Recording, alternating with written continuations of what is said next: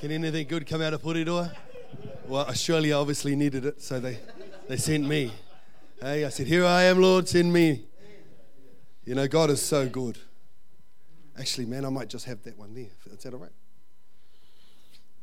So I was going to preach something today, but know, I just felt like this morning when I woke up, actually, I'll, I'll have that one. That's all right. I felt like God wanted to do something really different this morning. How many you know it's, it's really good to encounter God? So many times we come to things like this and we just listen to and get some information. And I, I don't want you to receive any information this morning. I want you to receive an impartation. Because we're, we're, we're talking about transformation. Yes. Amen? And there's two ways you can transform things you can do it by doing stuff, and you can build buildings, and you can transform a city like that. Or you can allow you to be transformed. And out of you becomes the expression of Christ. And you're still going to build buildings, you're still going to build schools and orphanages, and you're still going to do that stuff, but it comes out of a, a heart of worship, a heart that's transformed, not out of obligation, but out of revelation. Yeah? And so this morning we're going to look at uh, what happens when your heart gets hard. Because you know, as men, we get hard hearts, man. I don't know about you, I do sometimes. Yeah? Man, I just love that song, eh? You deserve it all. Father, I just thank you for your word. I thank you for your presence. I thank you that Jesus died and rose again. That he saved people like you, these men and me. And Father, that we can come and become instruments of your hands and your feet to our community from where we are. And God, I just pray that as I just bring the word this morning, that you'll bring it with simplicity of heart and really easy to hear and understand. I pray that eyes would see, ears would hear, and hearts would understand your love for them and your love for their community. And God, I just pray for clarity in seasons that they're in right now. Lord, that they'll gain a little bit of insight. And that God, you'd birth hope, direction,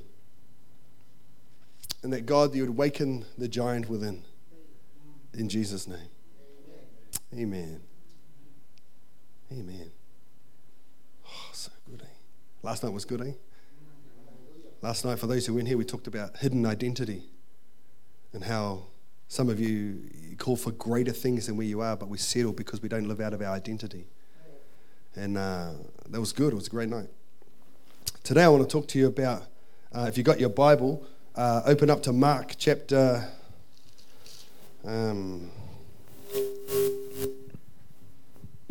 oh, Mark chapter 6. And some of you might be familiar with the story, and, and um, I hope you are because that means you read your Bible. And I want to bring out some, some points out of this, this scripture that I feel like is relevant for this morning's session. Amen. Yeah? And uh, so, what time do I wrap it up? What time do I wrap it up? Whatever? Oh, sweet. When you fellas start falling asleep, then we'll wrap it up. I will read you a, story here, and maybe you've seen it, maybe you've you, you, you, God's spoken to this to you, and that's good because it's, it's an important lesson to learn. Yeah, and it's in verse forty-five to fifty-two. Mark chapter six, 45 to fifty-two. Because how many know?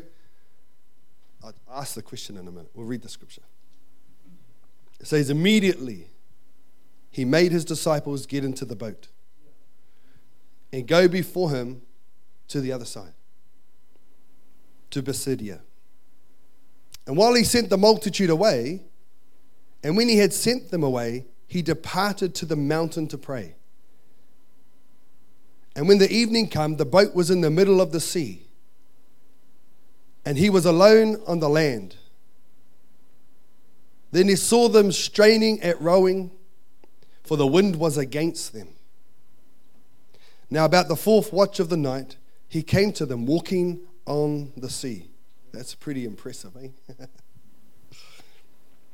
and he would have passed them by. And when he saw him walking on the sea, they supposed it was a ghost. And he cried out, for all saw him and were troubled. But immediately he talked with them, and he said to them, Be of good cheer. It is I, do not be afraid. And then he went up into the boat to them, and the wind ceased. And they were all greatly amazed. Say, greatly amazed. Within themselves, beyond measure. And they marveled. Have you ever had an encounter with God where you were beyond belief? You marveled at his greatness and his grandeur. Have you ever encountered the living God? And went, wow. Just the thought. Verse 52. Are we up there? No.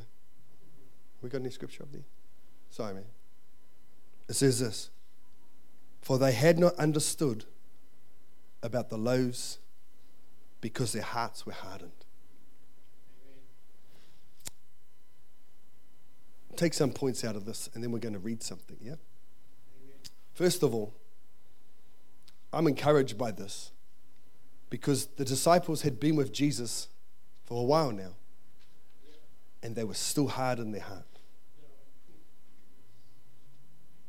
That they could sit with Jesus, listen to Jesus talk, watch the miracles, do the miracles. Because you know, they'd just done miracles, signs, and wonders.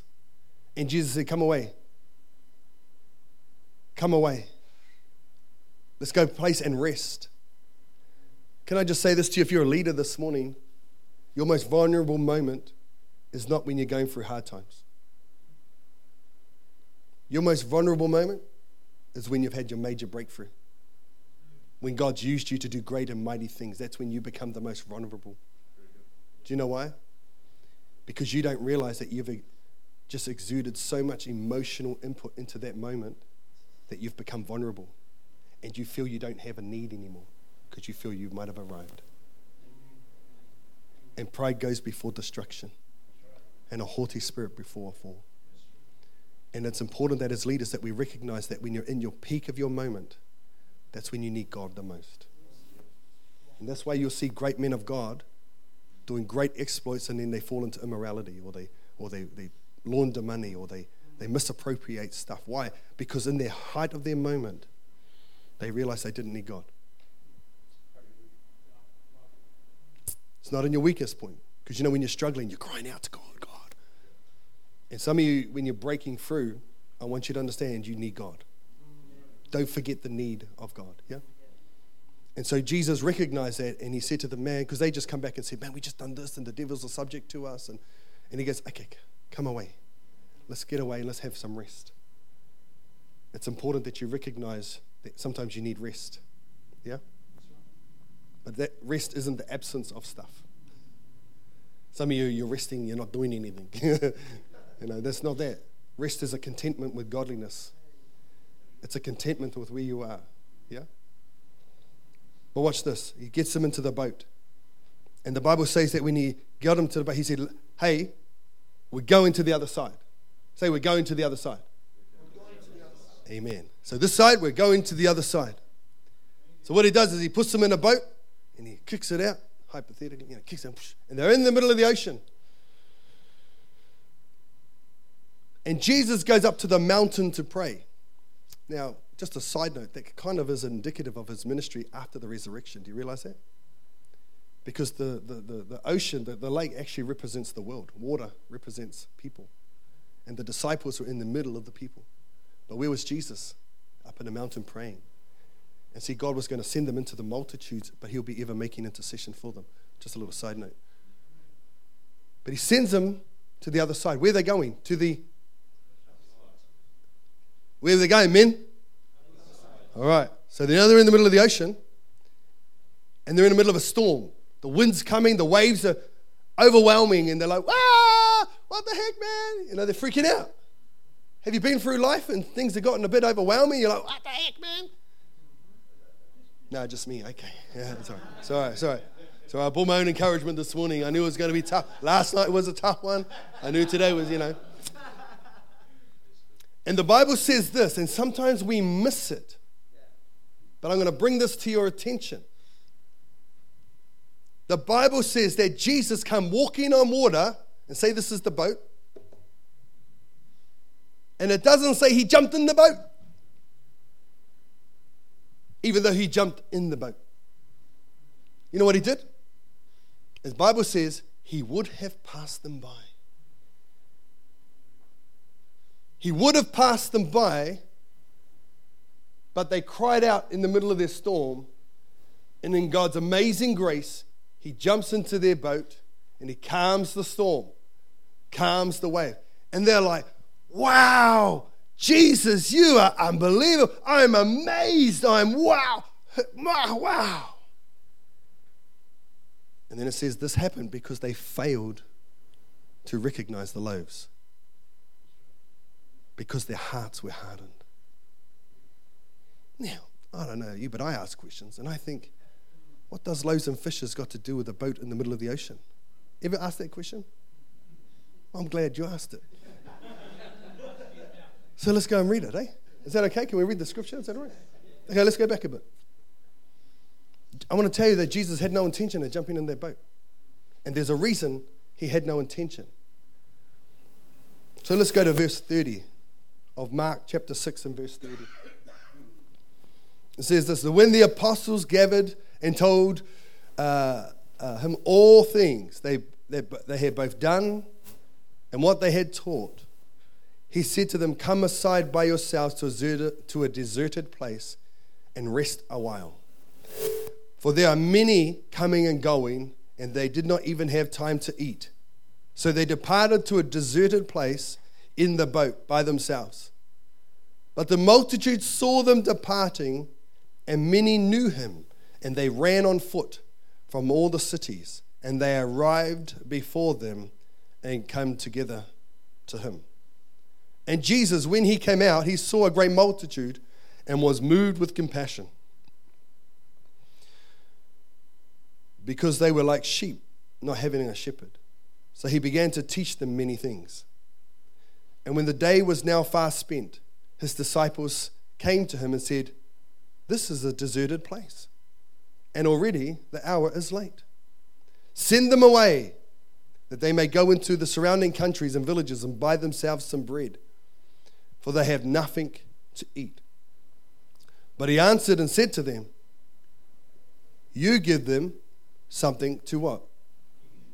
You give them something to eat. What did Jesus say? It's important to hear this. And they said to him, Shall we go and buy 200 denarii worth of bread and, and give them something to eat? Multiplication happened. When they recognized that the minute they partnered with what God said, they would have gained insight into a storm that they're about to walk in. When He said, We're going to the other side, they would have capacity to calm the storm. I Google searched something tonight, this morning, in the worship. I apologize. But it was so good. The Greek word, where it says, and their hearts were hardened, means this to cover with a thick skin, to harden by covering with a callus. You know, the calluses on your hands that are hard? Yeah. To make the heart dull. Your heart was hardened because something made your heart dull. To grow hard. Say, grow hard. See, it's not naturally hard because Jesus says, though you have a heart of stone, or God says, though you have a heart of stone, I'm going to give you a new heart. Amen? So you're not the old you, you're the new you. And the minute you recognize that you're not you no more, that you're the new creation that's in Christ Jesus, that's created after the image of God, you'll stop warring with the old man because he should be dead. Because your identity is not in your past, it's in who you are in Christ. But sometimes the voices that we're hearing drown out the truth of what God is saying. And what we're doing is we're going through seasons in our life and we're so drowned out by our present circumstances, we've forgotten to take God's word into that moment. And I think the disciples are in a storm in their life and they failed to recognize the loaves and the fishes even though they've been with Jesus a while. It gives us hope, eh? Because sometimes we miss it with Jesus and we've been with him for a while. To grow hard, to become dull, to lose the power of understanding. Wow. To lose the power of understanding. See, when you walk with Jesus, God wants you to learn to extract out of your season the necessary tools to walk in the new season of your life. And some of us are walking into this new season of our lives as older men, younger men, young, stepping into different seasons of your life, whether spiritual or physical, and we haven't extracted the necessary nutrients from which the season we've come out of because our hearts became dull through the process.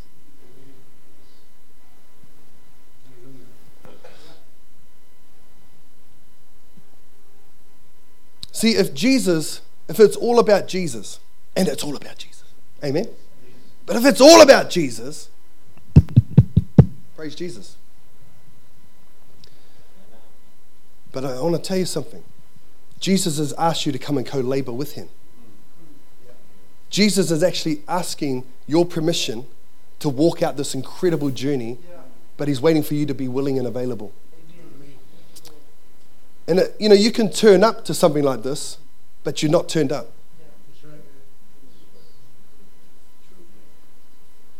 Husbands, you can be present at home, but still not be present. What does that mean?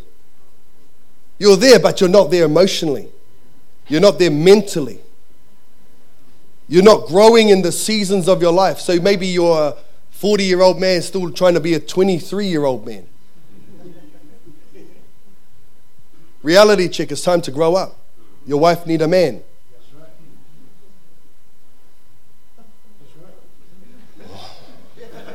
Sorry.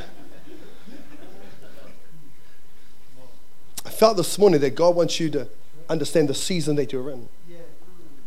But He don't want you to be in a hurry to get out of the season that you're in. Because a lot of us, we're trying to get to the call on our life. Man, I've got destiny written all over me. Man, I'm, I'm going to be great. And you are going to be great. You're going to do great exploits. Don't you let no one tell you you're going to do nothing for God. Amen? Amen? But how do you know when God, who lives outside of time, now this is going to blow your mind, I know. But God lives outside of Wainuiomata. Okay? Do you know what I mean? He lives outside of time. I'm sorry, reality check. He lives in the Gold Coast. Nah, nah, nah, nah.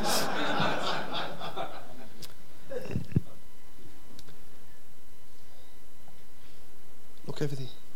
Stop there. Just look over there. Yep. Can you can you see anything? What do you see? Tell me what you see. Articulate what you see. I see a I see a wall. Yep. Cool.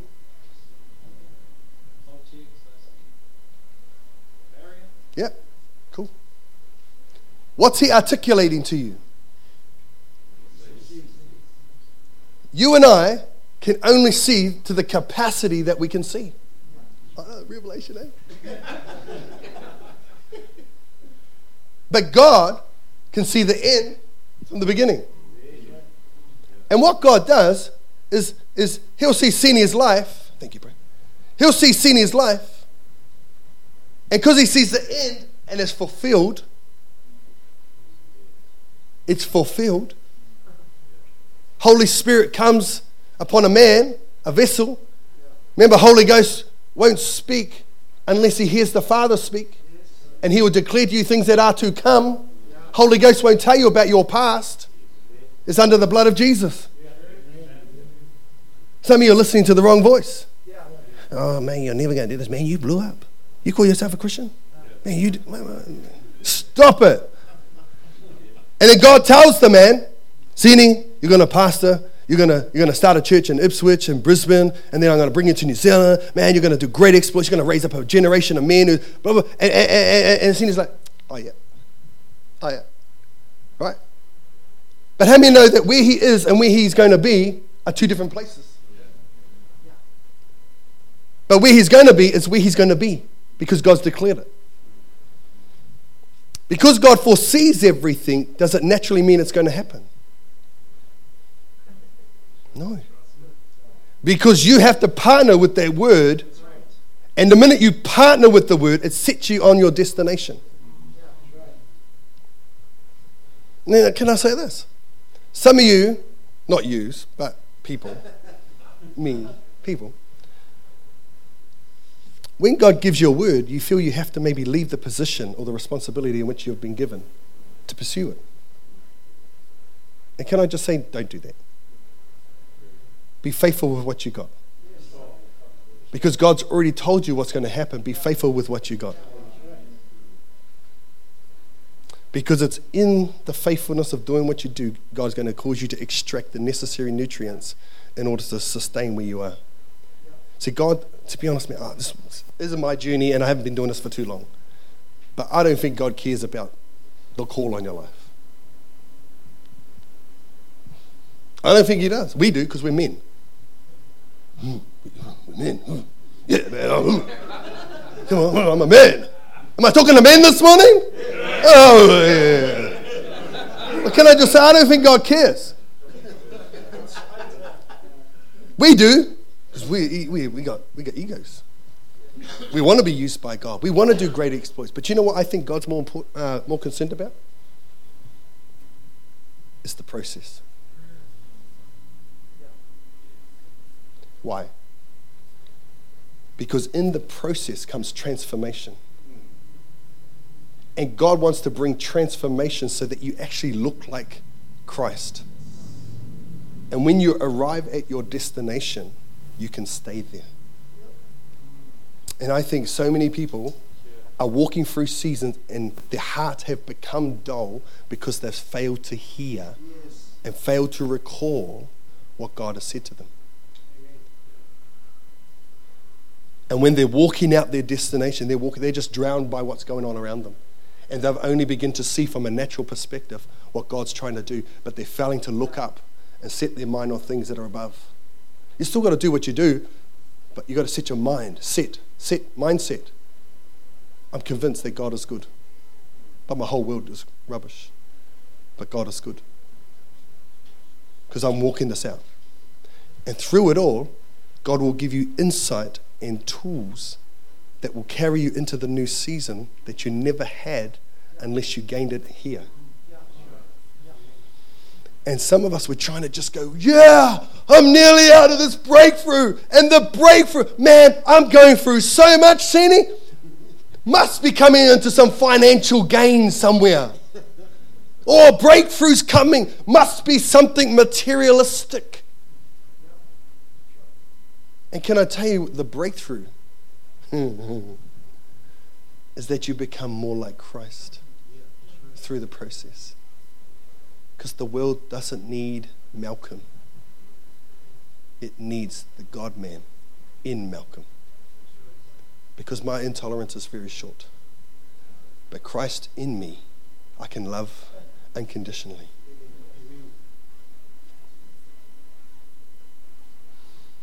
Some of us are trying to get here before our time. And the disciples had just performed a miracle.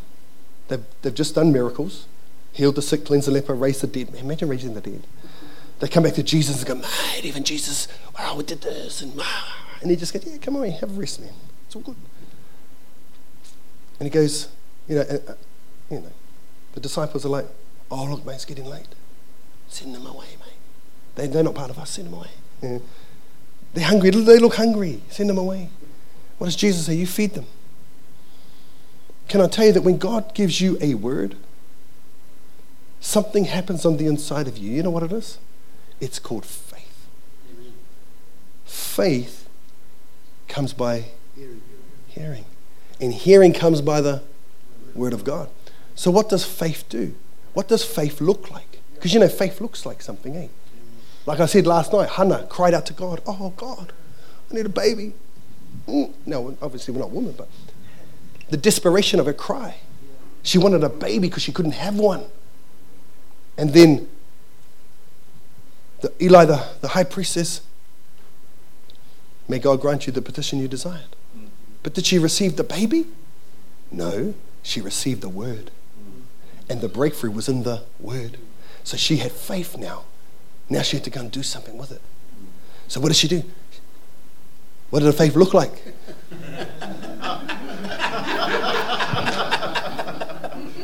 Sometimes we over spiritualize faith. She went home, had a nookie nookie with a man. All's going to be good. Has a baby. You turning up is faith.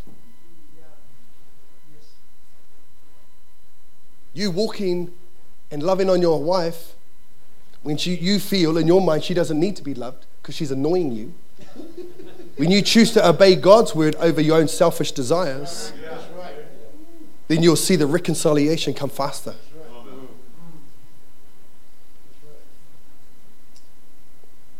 Amen, Mel. it's all right, I'll do it for you. It's all right. I know it's a bombshell, eh? You think we all got it all together. Look, man, the closer you get to a brother, the more you're going to see things in their lives. And it, hear me now when I say this. When God reveals things to you, it's not for you to waggle your tongue. It's actually you to become the coverer of your brother's nakedness. See, when God entrusts you to see things, He's given you a grace to either speak into it, pray for it, or cover. Now, not sin, not talking about sin. You don't cover sin, you address sin. I'm talking about your brother. We need one another. But when you don't turn up, it's discouraging. As soon as you, as soon as, as pastor jumps in the front seat last night, man, I was like, whoa, yeah. He added something to me. If he wasn't there, that part I would have missed. So through the process, because I knew I was called to be a pastor. From the age of 19, I knew God called me to be a pastor, my wife and I. But that area of our life wasn't good. And we got offered a church. We said, no, timing's not right. Call's right, but the timing's not right. So then we journey through it all and go to council. They're saying all this other stuff. And through it all, I'm gaining insight from God about how the church responds to Christ, but how the Christ responds to wife. See, the Bible says that you as husbands should love the wife just like Christ loved the church and gave himself for it. It's not what you get out of the marriage, it's what you can give to the marriage. And you know the old saying, if the grass is greener on the other side, I reckon, flip, man, who cares? If it's greener on the other side, shame on you. because you're sowing nothing into your patch. Because you'll reap what you sow, and if it looks greener on the other side, it's you, you're, you're neglecting this side. And I was like, nah. God taught me so many spiritual principles through the seasons of my darkest moments because I leaned into Him. I lean into you, Lord. I need you. I love her like you love the church. I allow the word to become flesh not a theology. Not a, oh, I will love you, but you need to do these things for me. I love you irrespective of you do these things to me. Because love holds no account of wrong. Love is patient. Love is kind. Please don't pray, pray for patience if you're impatient. Because you'll go through crap. You'll go through some hard times. Why? Because working out, uh, it says, count it all joy knowing that the trialing of your faith is producing patience. So if you're going through stuff, it's because God's producing something in you. And sometimes you can fail to recognize that production line because you're too busy caught up in the moment. And the disciples had been with Jesus and they forgot the word that Jesus said to them and said, Hey, come and partner with me. In all your brokenness and all your weirdness in your thinking, Paul, even though you want to chop someone's head off and be the greatest in the kingdom, Peter, sorry, partner with the word that I've spoken over your life. See, I knew I was called to be a pastor, so I got off, at a church when I was like 23 here in the Wairarapa, over there. I was like, nah. Because I've been in a church where the pastor fell into immorality because he was concentrating on ministry more than his home life. Yes, right. And I'd rather be a private success and a public success rather than a public success and a private failure. Because the consequences are not just about me, it's about the congregation. But because I'm after the heart of God and not the position, I can bide my time. Because I know that God says you're going to do this. But I'm going to walk this season of my life out. So when I'm about 28, I get off at another church. The call is right, but the timing's wrong. Because we still haven't reconciled this area of our life yet. And when you become ambitious, ambition is good when it's submitted to the Lordship of Jesus. Because it will cause you to walk in the things of God in the right time. And then, you know, when I'm 28 now, been married since I was 18. Now I'm 28. Woo. Got a baby. Wow. Amazing. Woo-hoo. God brought joy into my life. Do I get what happened? No. Do I need to get what happened? No. But what happened was in the 10 years, I gained insight into the heart of God for the church that I would never have gained otherwise. God will take you through seasons because it needs you, but it's not for you.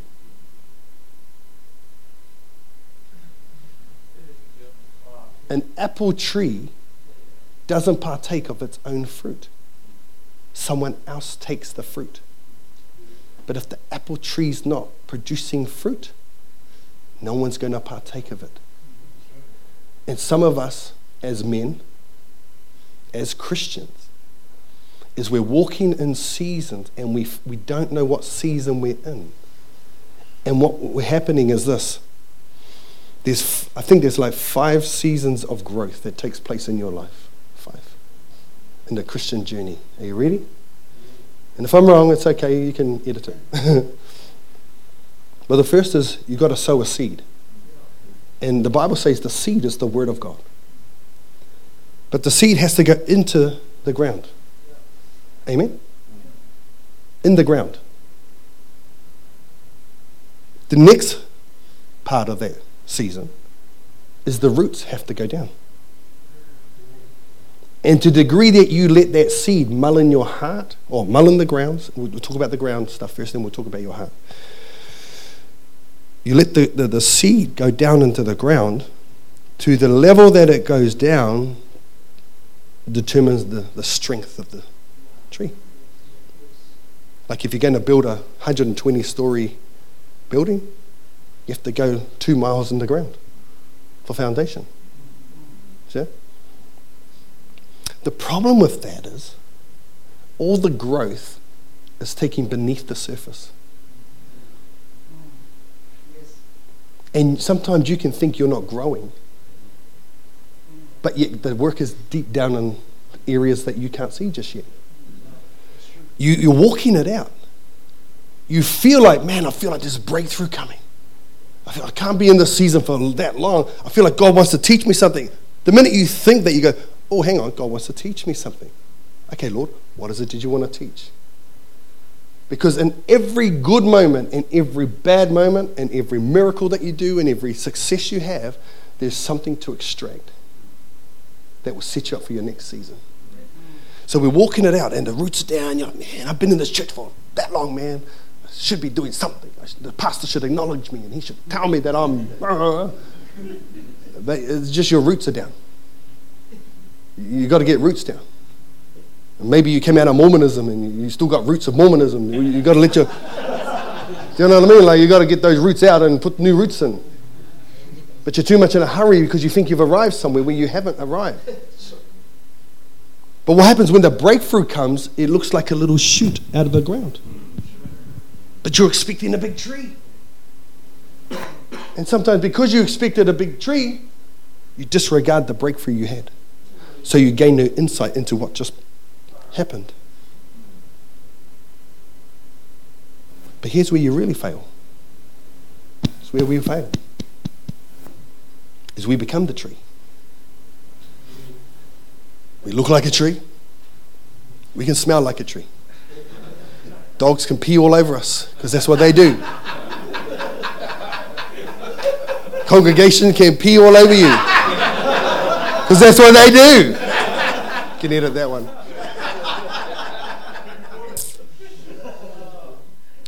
But you've got leaves, you've got branches, you look like a tree, you've been in church for a long time, your roots at ground, you're in the season, you're like, wow, yeah, man, this is my season. But pastor doesn't acknowledge you and, and bypass you and give it to someone else. And now you get your nose out of joint because you're missing something that is only produced in the fifth season of your life. You know what that is? Fruit. And here you look like a tree, act like a tree, smell like a tree, but you haven't got the fruit. And the fruit is in the process. The transformation of your life is not that you get saved and then you're happy. We'll look at that in the next season, uh, next session. We're going in the next session, we're going to talk about the, the process of change. Yeah? I'm just talking about this today that there's a change coming and that you can extract out of the season that you're in. You have to learn to have an ear to hear what the Spirit of God is saying, or else you're going to have a hard heart and you will become dull because your eyes are on what you can see.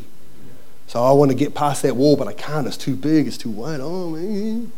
But God's told me that I can. So when God says you're going to pass that wall, He might not take you through the wall. You know what He'll do? He'll take you out the door, around the corner, and around the other side. Because we just think it's this way. But it's a journey. Life's a journey. It's not a straight, narrow road. It's a crooked one. But through it all, you've got to hold on to God.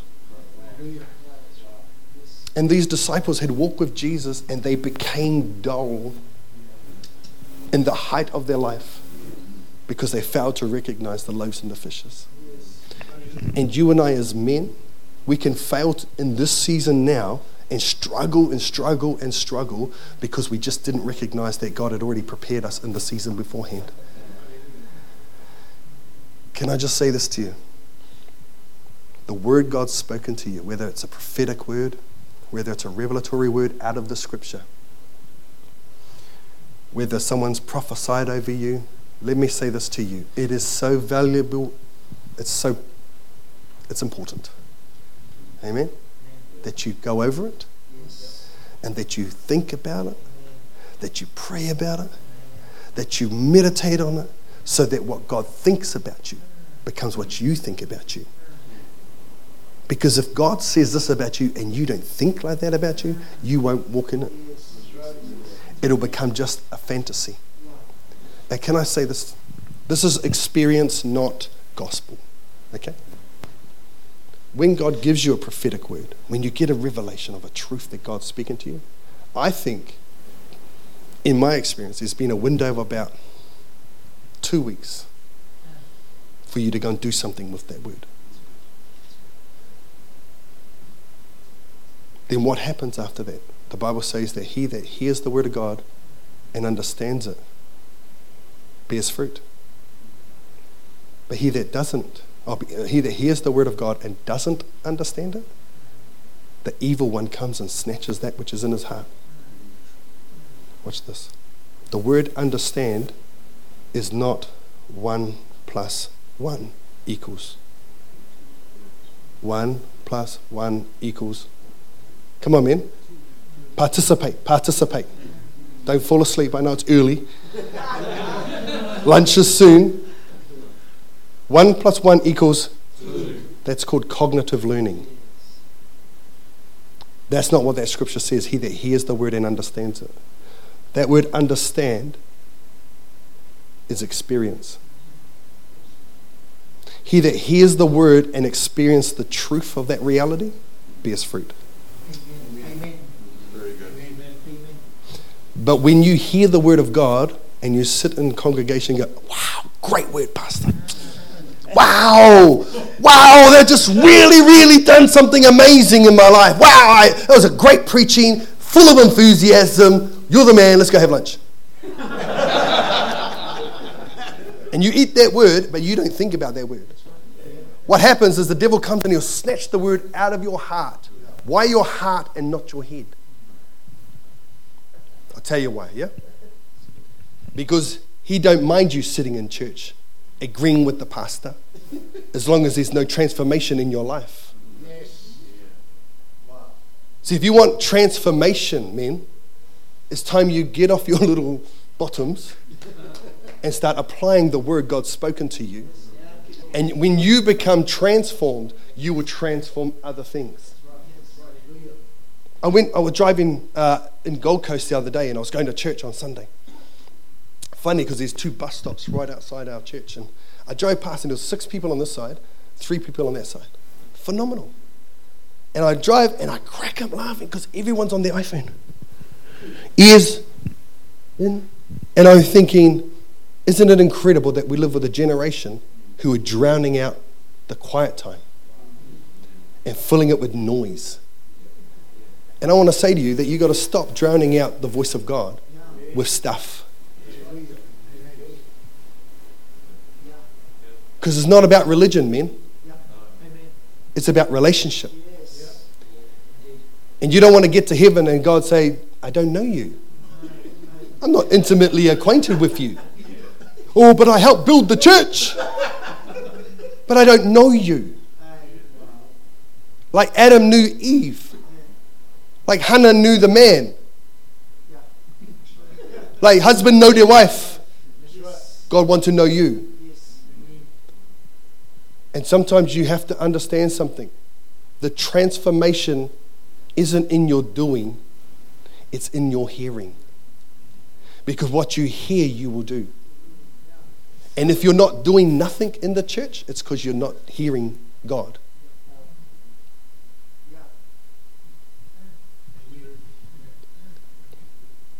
So, in that season of my life, God stripped me of so many crappy stuff. And then I begin to lean into Him. And He began to do signs and wonders and miracles. I hear God audibly. Now, today, I hear people go, God, don't talk like that. And I get it because they're never willing to lay their life down. They weren't willing to pay the price for that costly pill that they found at the time of salvation. They weren't willing to lay it all down and take it all. I, I remember praying for these Mongrel Mob kids one day in Porirua and, you know, cut along. I won't tell you the whole story. I think I told the story heaps of time here in Wainui. But we lived in a street, and right across the road from us were Rastafarians, drug dealer, drug dealer, Mongrel Mob, Mongrel Mob, Mongrel Mob, Patch Prizzy over there, and, and all that. And we used to get abused for, oh, I probably am going to tell you the story, aren't I? and then walk down the road, and, and, and, they used to diss us for a few years. And one day we're walking home, and, and this mob fella sitting on his doorstep, and he says, Bro, where you been, man? So I've been at church. He says, Oh, what do you do at church? I said, Oh, I don't know. Um, the man of God hears from God, he conveys the message, and we're going to play it. And he goes, Nah, Jah Rastafari. and I went, Jah's dead, man. So, and, and, I'm walking on his, on his lawn. So I'm walking up the street now. I'm walking on his lawn. Nah, Jah Rastafari is dead. My wife said, Nick, what the hell? I said, Jah's dead, man. He said, if I lay hands on the sick, they'll recover. Now, I only seen Benny Hinn do it in the Bible. I hadn't actually seen a miracle. I just believed the scripture. And then six other fellas walk in. They're like, what'd you say, boy? Jesus is Lord, man. He goes, nah, Jah Rastafari, seek dog. And I just went, nah, nah, nah, Jah's dead, man. Haile Selassie's in the grave. I said, Jesus rose from the dead. And he said, if I lay hands on sick, they'll recover. And they said, if your God's there real, go upstairs and heal my mate. So I look at their unit and I'm like, turn the lights on. They're like, nah, bro, we've had the power cut off. So I'm thinking, you're going to get me inside, give me a hiding. So I say to Bernie, go home and pray for me. I'll be back in a minute. So she goes home. So I think they're lying to me. So I walk in the house, there's six guys, three behind me, three in front. I walk in, and they can feel this tingling all over their body, but I can't feel nothing, man. I think they're lying to me. So I'm like, where we going, boys? They go, upstairs. It's a unit. And I'm going, okay, this, is, could, be, this could get ugly. So if it's not real and they're going to give me a hiding, the only way out is out the window. And that's two stories. That's going to hurt. See, because I, before I met God, I wasn't afraid of men. I had fights with 10, 12 people at a time. It didn't matter. You know, I just didn't have fear of men. But I said in my mind, God, I'll give you the benefit of the doubt. If I preach the gospel, you stick up for me, that's cool. If you don't and they hit me, I'll defend myself. Just put it out there, you know what I mean? Just in my mind. I didn't say that loud, I said in my mind, in my mind. Yeah. So I go, okay. And, and they go, bro, can you feel that, man? Do you feel that? I can't feel nothing. I got peace. I got, I don't know what's going on. I'm just like, yeah, I'm cool. And we get upstairs, and there's another eight or so people in this room. And there's an 18 year old kid sprawled out on the, on the bed, covered in blood. And there's a little candle about this big. And I'm like, oh, crap. Okay. Why don't you take him to the hospital? He's bleeding. Common sense, yeah? And they said, We stole a car. And he hit a lamppost and went through the windscreen. If we take him to the hospital, he'll go to jail. So now I'm in a dilemma is God real or not? I mean, I believe in him, but is he real or not? So I stand there and I go, okay, what would Jesus do? Okay. In my mind, I'm singing, oh, Jesus, okay, preach the gospel, God perform a miracle. Okay, let's give it a go. So I sit next to him and I say, hey, bro, you probably don't want to hear this about now, but 2,000 years ago, Jesus died on a cross for you. And the reason you're in this situation is because of sin. And the wages of sin is death. But I got good news. God's brought me here tonight so I can pray for you. And I said, but there's a catch, bro. And he goes, Oh, bro, I got no money, cuz. I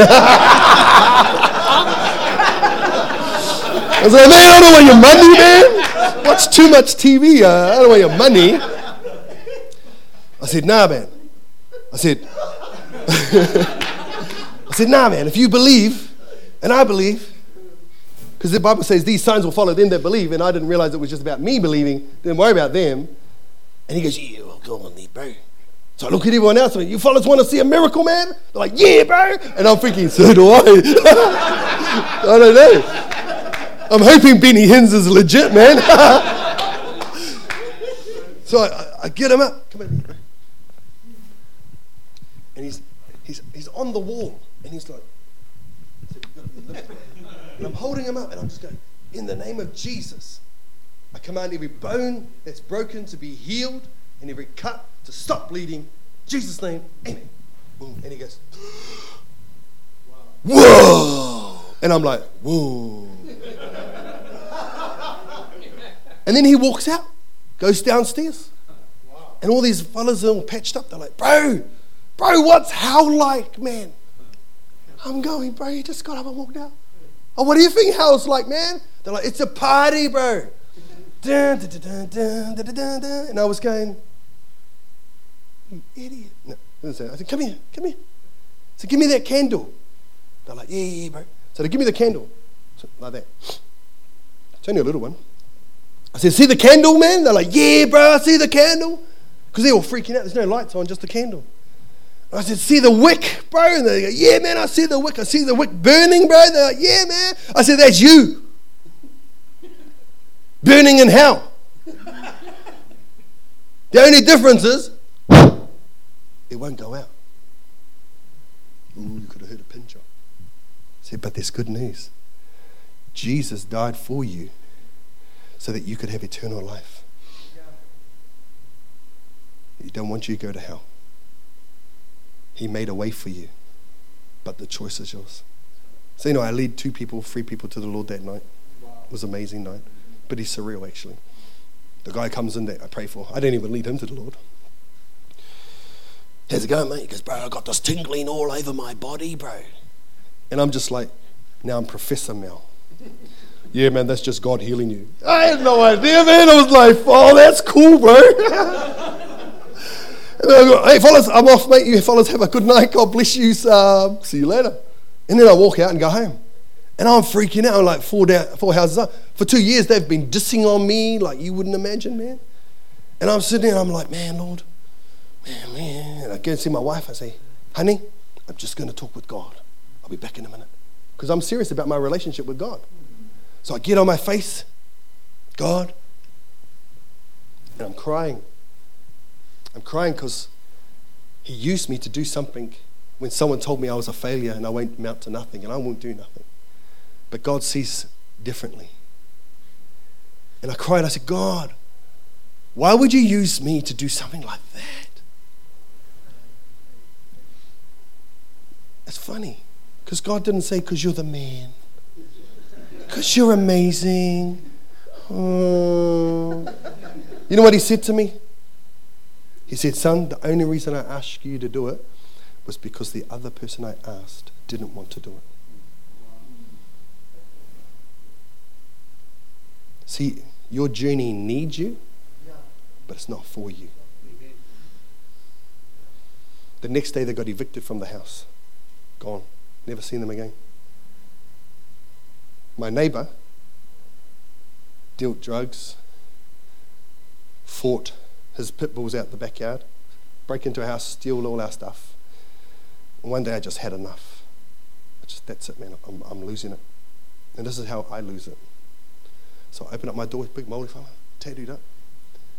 And I went, Oi! You! From my backyard, my doorstep. Oi! You! What? Jesus loves you!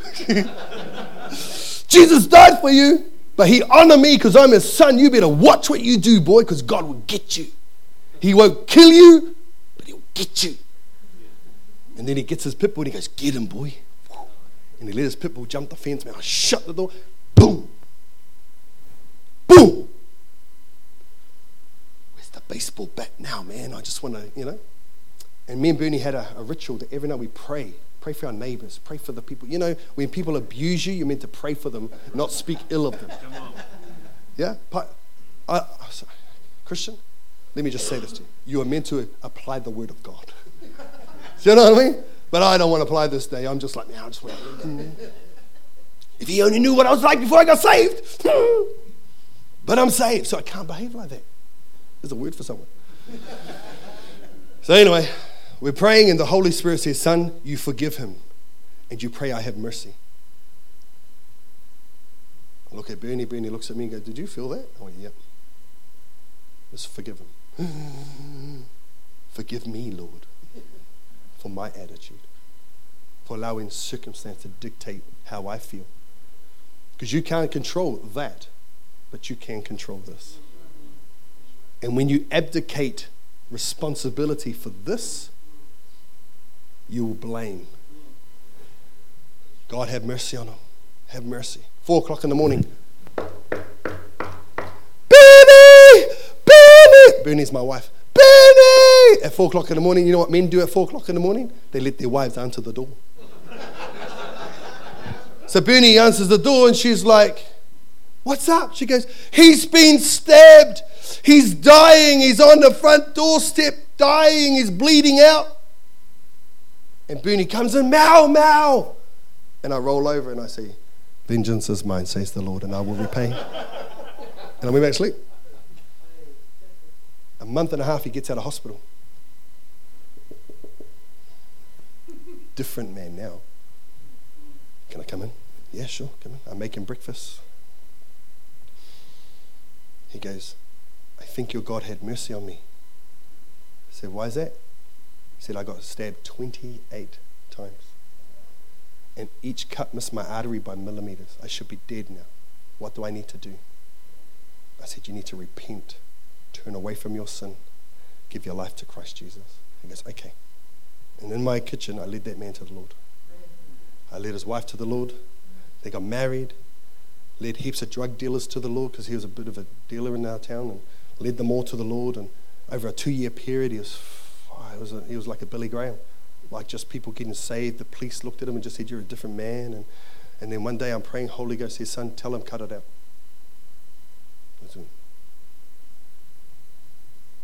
I'm not a pastor, I'm just a Christian who loves Jesus.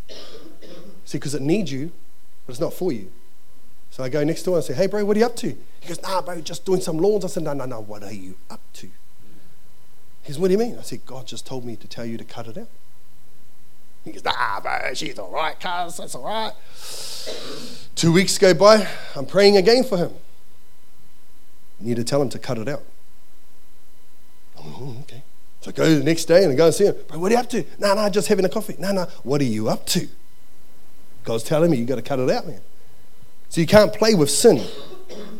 Sin's fun until it's not fun anymore Because the wages of it is death. And it doesn't matter whether you're enjoying it at the moment or not. But let me tell you, the outcome is going to be disastrous for you, your family, and your children, and your children's children.